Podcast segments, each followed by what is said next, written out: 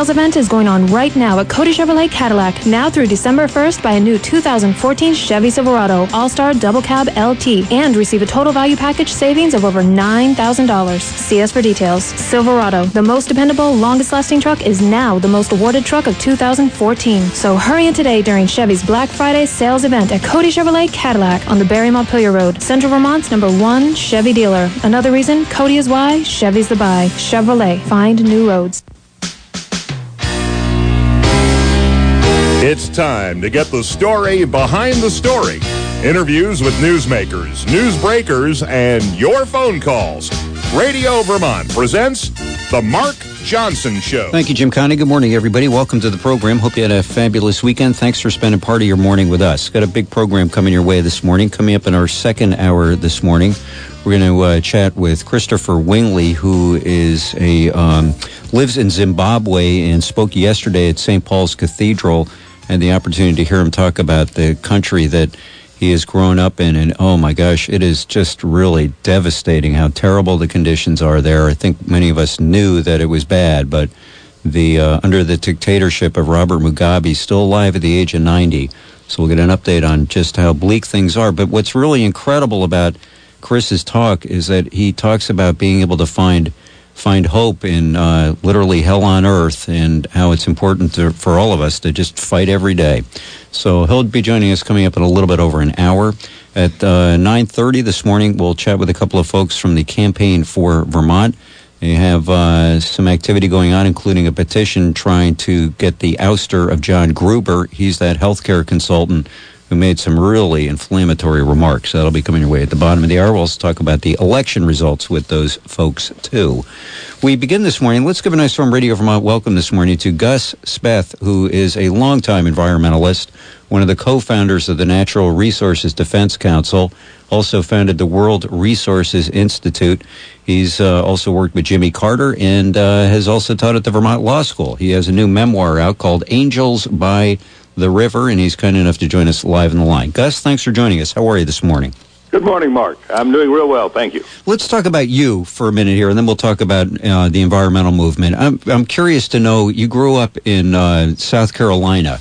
How did that? How did growing up in the South affect your life, your career, and your choice to get into the environmental movement?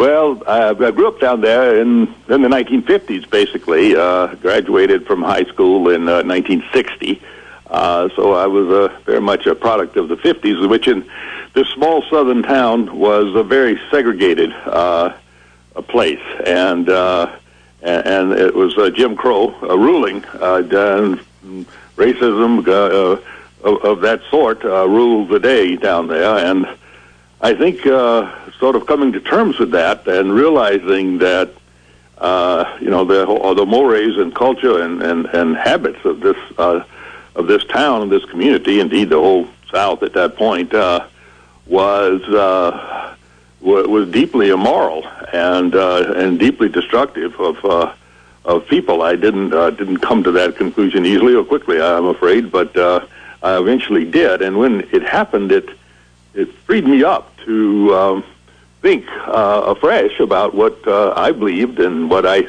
thought the country should be headed towards, and uh, and it, it made me uh, unmoored from the past and and and what I had been uh, taught uh, in, in in a thousand ways in this little town of Orangeburg, and and um, it also convinced me that I wanted to be part. If I wasn't going to be leader in the civil rights movement, I, I at least could be a help lead uh, uh, another big movement that might uh, come along. And I'd, I'd sidled away from the wrong side of history, and I didn't want to get close to it again. And and when the opportunity to um, and we would by the time I was in law school at Yale, the opportunity came to uh, launch uh, uh, what we then conceived of as an environmental law firm for the environment, a public interest law firm for the environment. Uh, uh, I really ran for it. Uh, the idea occurred to me, and I went and talked it up with other students at the at the law school, and everyone I talked to wanted to to join up, and we could have kept going. We could have gotten twice as many people, but we we stopped at about seven members of our of our law school class, and and uh, we're uh, crazy enough to go marching off to the Ford Foundation and ask for a big grant to start the, what eventually became the Natural Resources Defense Council. Now has a budget of over $100 million a year, mm. offices all around the country, and uh, uh, and a great institution that's done a tremendous amount of good uh, for for our country. So they, they, these two things were linked: this whole civil rights issue and the launch of our uh, environmental concern. We learned a lot from the civil rights movement. We learned about the importance of, of, of litigating the right things, the importance of getting Washington to pass legislation, and and we took all those lessons uh, and and applied them in the environmental movement. What was going on at the time that was so pressing? And talk about the laws that did get passed. Well, people today have a, especially uh, young, younger people, have a hard time remembering. Uh, I mean, you, you read about China. Uh, young people today should read about China, about all the, the terrible smog and people wearing masks and uh, and and the, having to turn off uh, the the machinery of uh, of industry for, for to have a meeting in Beijing as they just did, and right. all the water pollution and other things that they have in China. Well, that was the U.S. in 1970. Uh, it was blatant. It was in your face. It was in your nose, in your backyard. It was, a, and uh, it wasn't hard to to to spot environmental problems. Uh, and so, uh, the, and and uh, you know, along comes. Uh, the Santa Barbara oil spill, and that really made woke people up. And then, uh, and then it all came together for the first Earth Day in April of 1970, and uh, that was really the birth of the modern environmental movement. And very quickly, right in that moment, we had the National Environmental Policy Act with the environmental impact statement requirements, requirements, and the Clean Air Act uh, passed in 1970, and the Clean Water Act in 1972 and all of a sudden uh, we went from zero to hundred. We we had the toughest laws that some of the toughest laws that have ever been written in America about anything, and off we went to to implement them and uh, get them enforced. We're talking with Gus Speth. He's the author of Angels by the River. If you'd like to join us, you can at 244 1777. That's our local number in central Vermont. Toll free 877 291 8255. Are you hopeful when you look at China, knowing that America, you know, we do have rivers that used to be unswimmable that you can swim in today? Well, I think these things can be cleaned up uh, with often with some lasting uh, serious damage. Uh, there, there are a lot of uh, toxics still around uh, in the U.S., uh, for example. Uh, despite our, our efforts, um, the more serious issues, I think, are, are the ones that are chronic and, and, and hard to, uh, they don't slap you in the face like the issues of the 70s did. And the, the big one, of course, is climate change, and where we just negotiated an, an agreement with China. Um, not a very tough one, but at least a start.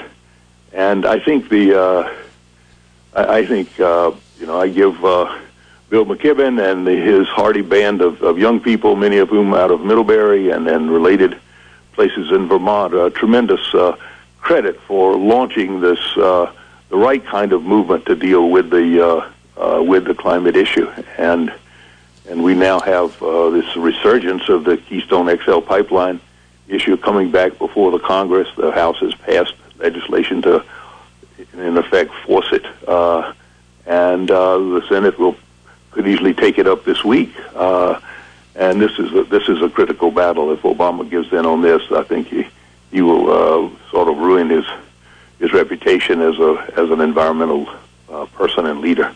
Do you think he has that right now?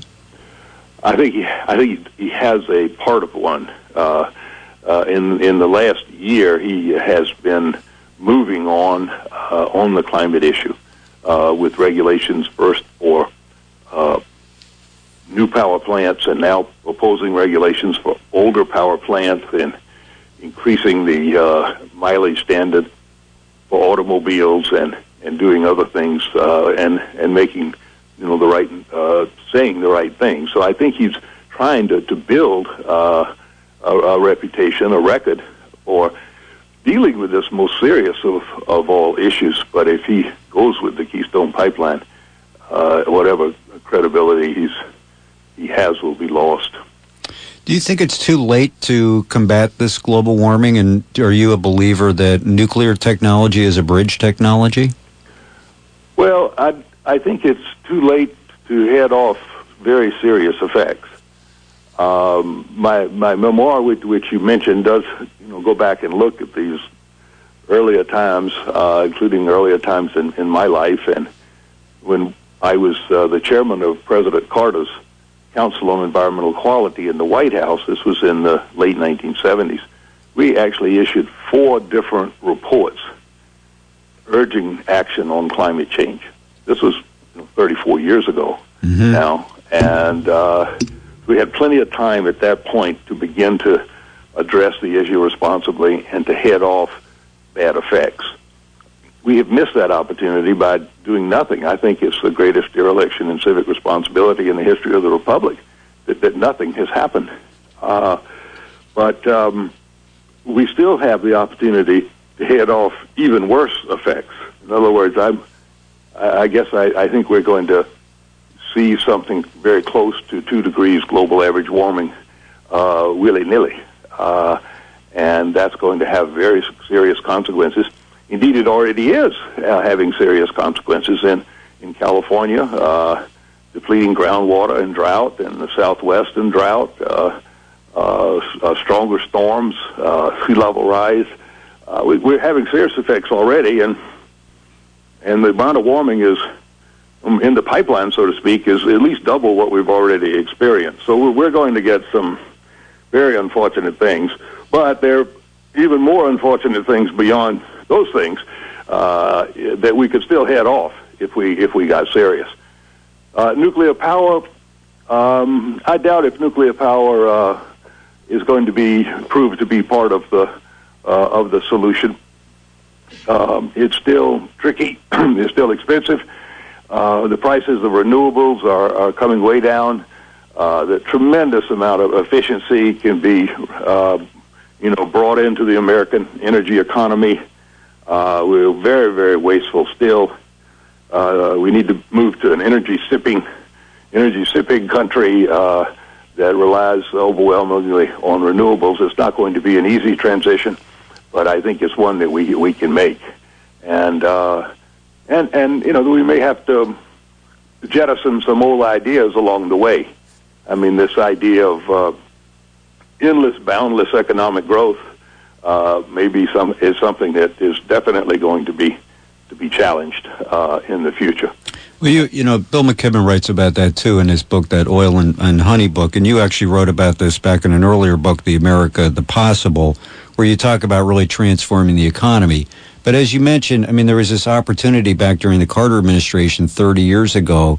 We don't really seem to change, and we, you know, seem to just keep going in the same direction of more economic growth seems to benefit those within the political system. I mean, to change that would be a difficult thing to do. How do you do that? How do you change and transform an economy that because as McKibben says, you know, you have trees that grow, but they don't grow to 600 feet. There is a there is a limit on growth. Well, that's right. Uh, well, I think uh, to talk about change, uh, I think there are two big forces out there that are going to uh, force us uh, to change. One is the uh, the climate issue itself.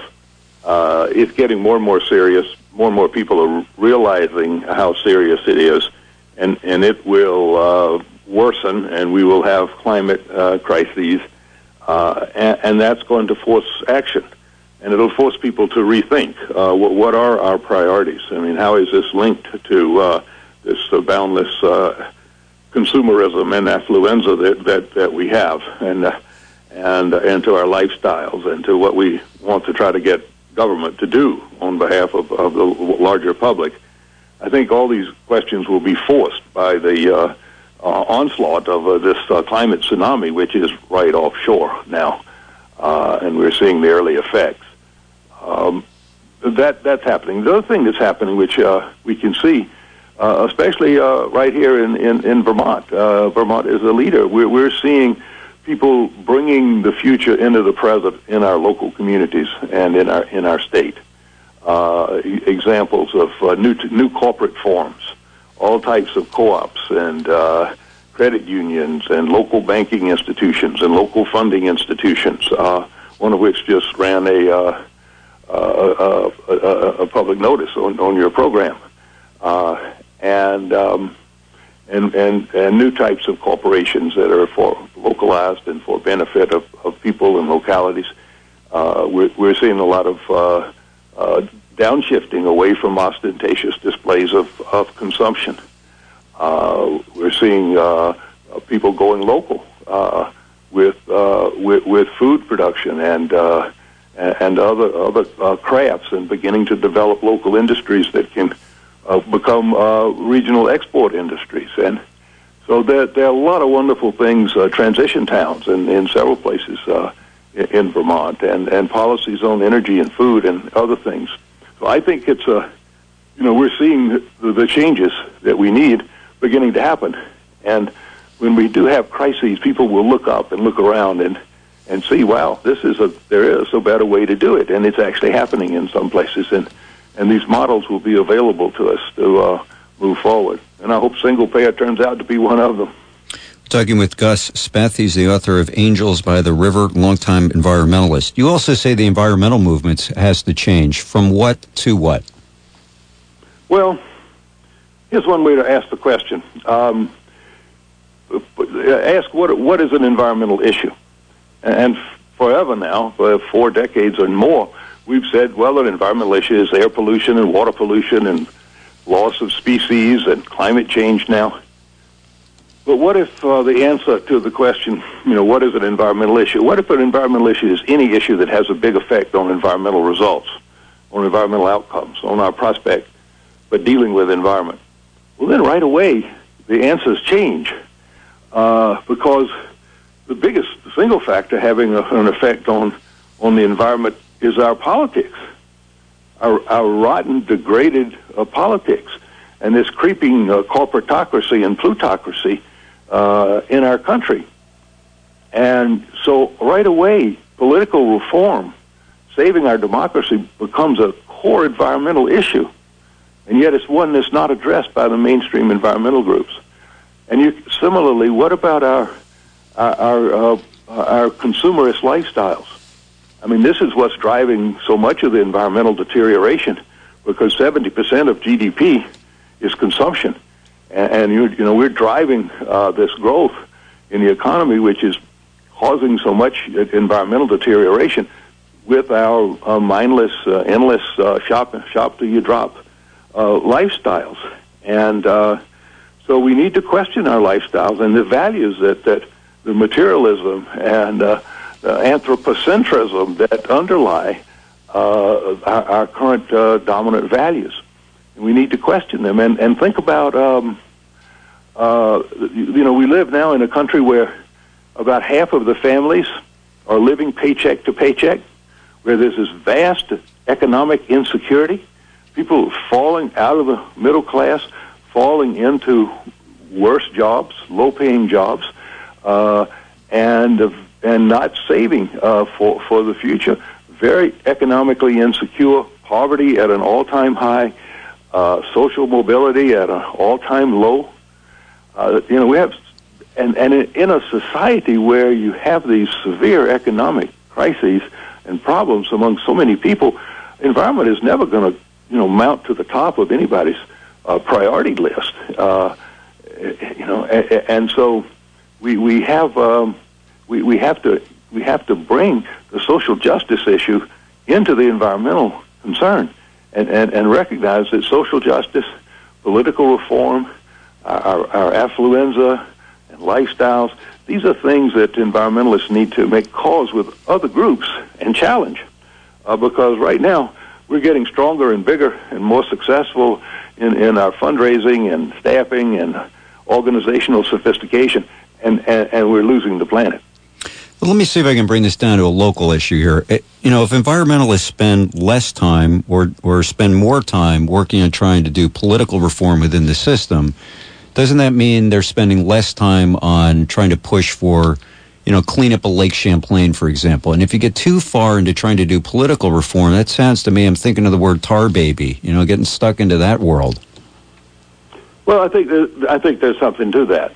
Uh, what that says to me is that, uh, that we have to, as environmentalists, we have to do, to do two things. Uh, one, uh, you know, enlarge our efforts overall so that we can incorporate these new issues, and secondly, uh, make cause with groups that are dedicated uh, to these other concerns.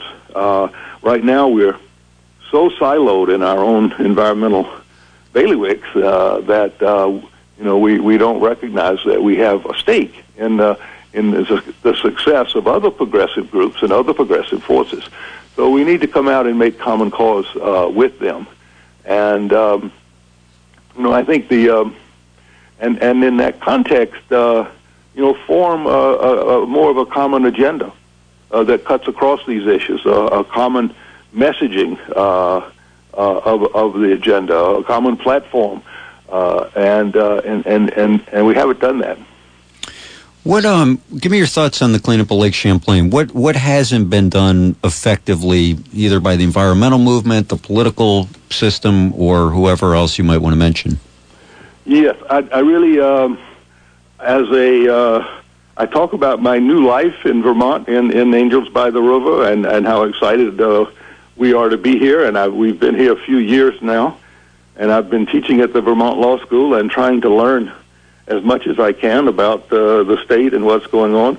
But I really don't feel competent to talk about uh, Lake Champlain. I just haven't uh, haven't learned that much yet. Uh, I um, I wish I, I wish I sort of knew more. I uh, I'm uh, busy trying to find some good birding spots around the state and have located quite a few. Mm-hmm. but uh, but I don't feel like I'm a, a well-grounded uh, uh, Vermont environmentalist at this point. Talk to me about climate change and how you get countries that all seem to act individually to work on a more of a group consensus effort. That you know this tragedy of the commons problem. Well, it's very serious. Uh, we, we've had. Uh, and it's, it's not just in the climate issue uh, on uh, my, my specialty, so to speak. That what I teach is international environmental law, and I know all of these treaties that uh, we have now internationally, whether they deal with uh, uh, you know desertification or biodiversity or climate or oceans, uh, and the problem it cuts across all of them that uh, they're they're they're subjected to. Uh, uh, sort of a least common denominator approach. If, if Brazilians want to object to something, or Japanese want to object to something about fishing, in the U.S. has traditionally objected to things about climate, then nothing much happens. Uh, I think the um, uh, what um, what it, there's a wonderful expression that I heard in Canada first that was. Uh, uh, good government is, is just uh, plain old regular government in a hell of a fright. Mm-hmm. And uh, I think uh, you know we will get uh, international action and international cooperation on these issues uh, when, the, and, and only when I'm afraid, uh, when the crisis really appears uh, severe. Let me take a couple of calls here. Let's go to Montpelier. Dave, good morning. Good morning, gentlemen. Uh, interesting guest you have there. I read an article a few weeks ago that equated the upcoming global climate crisis with leaving the $10 trillion worth of fossil fuel that's in the ground, still in the ground. And the author, I think it was Chris Hayes, made a parallel between that and the abolition and slavery movements. That at, at the same time, in the mid 19th century, the slavery had the same role, and, and Hayes was very careful not to equate slavery with uh, the energy companies, but he said he made the very cogent point that it would take the same kind of massive upheaval in the way people think, and it would also require that powerful elites abandon the source of their wealth and power. Okay, let me and, let me get our guests to comment. Thanks, Dave. Well, I think the uh, I think Chris uh, it, it makes some very good points there. Uh, it, it is estimated that uh, to live, uh, uh, to keep the climate issue from going out of control and keeping global average warming below two degrees uh, Celsius, uh, we're going to have to leave uh, variously, variously estimated between, uh, you know, uh, 60 and 80 percent uh, of the proven fossil reserve in the ground uh, and and that means abandoning a, a, resource that could be as high as uh, 28 uh, trillion dollars abandoned. Uh, so this is uh, uh, the huge transformation that's that is uh, sitting there, uh, and, and and a loss on the books of these giant fossil industries. They, um, by all accounts, are appreciate the reality that they face, but they just don't want to face it, and they want to prevent the rest of us from facing it. So we, they are objecting to even modest approaches to uh, regulating their, their greenhouse gas emissions, and so I, I think the um, it is going to require uh, an upheaval of a sort. Uh, hopefully, a very peaceful one. Uh, hopefully, uh, uh, one that uh, we phase in with uh, you know due attention to uh, uh, you know p- uh, groups uh, of coal workers and others that have to be protected uh, in this process, but one that that is uh, deeply, deeply transformative. And and I don't think we can make this transition if we continue to prioritize above all else uh, uh, corporate profit and economic growth and and, and uh, more and more consumption for those who of us who already have enough and the lifestyles that we uh, pride ourselves with uh, you know carry on with uh, today. It's going to take some deep changes in our values, in the very nature of our economy. Uh, we need to be moving to a new system of political economy. I think one that's uh, uh, beyond the old-fashioned socialism of, of yesterday, and beyond this rapacious, uh, uh, destructive capitalism, uh, corporate consumerist capitalism that we have today. We need to invent a new system of political economy. It's very interesting that the two most searched words on Merriam-Webster uh, site uh, last year were socialism and capitalism. I think people are really interested in in, in getting beyond uh, this idea that there's no alternative and, and finding a new system which really gives honest priority to people and honest priority to planet and the places in which we live. People, place, and planet. Thank you for your time this morning, Gus. I appreciate it very much. Good luck. Okay, thank you. Gus Speth is the author of his memoir, Angels by the River. We'll take a quick break. When we come back, we're going to talk some, with some folks today from uh, Campaign for Vermont. Coming up next hour, we'll uh, talk about Zimbabwe. Back after this.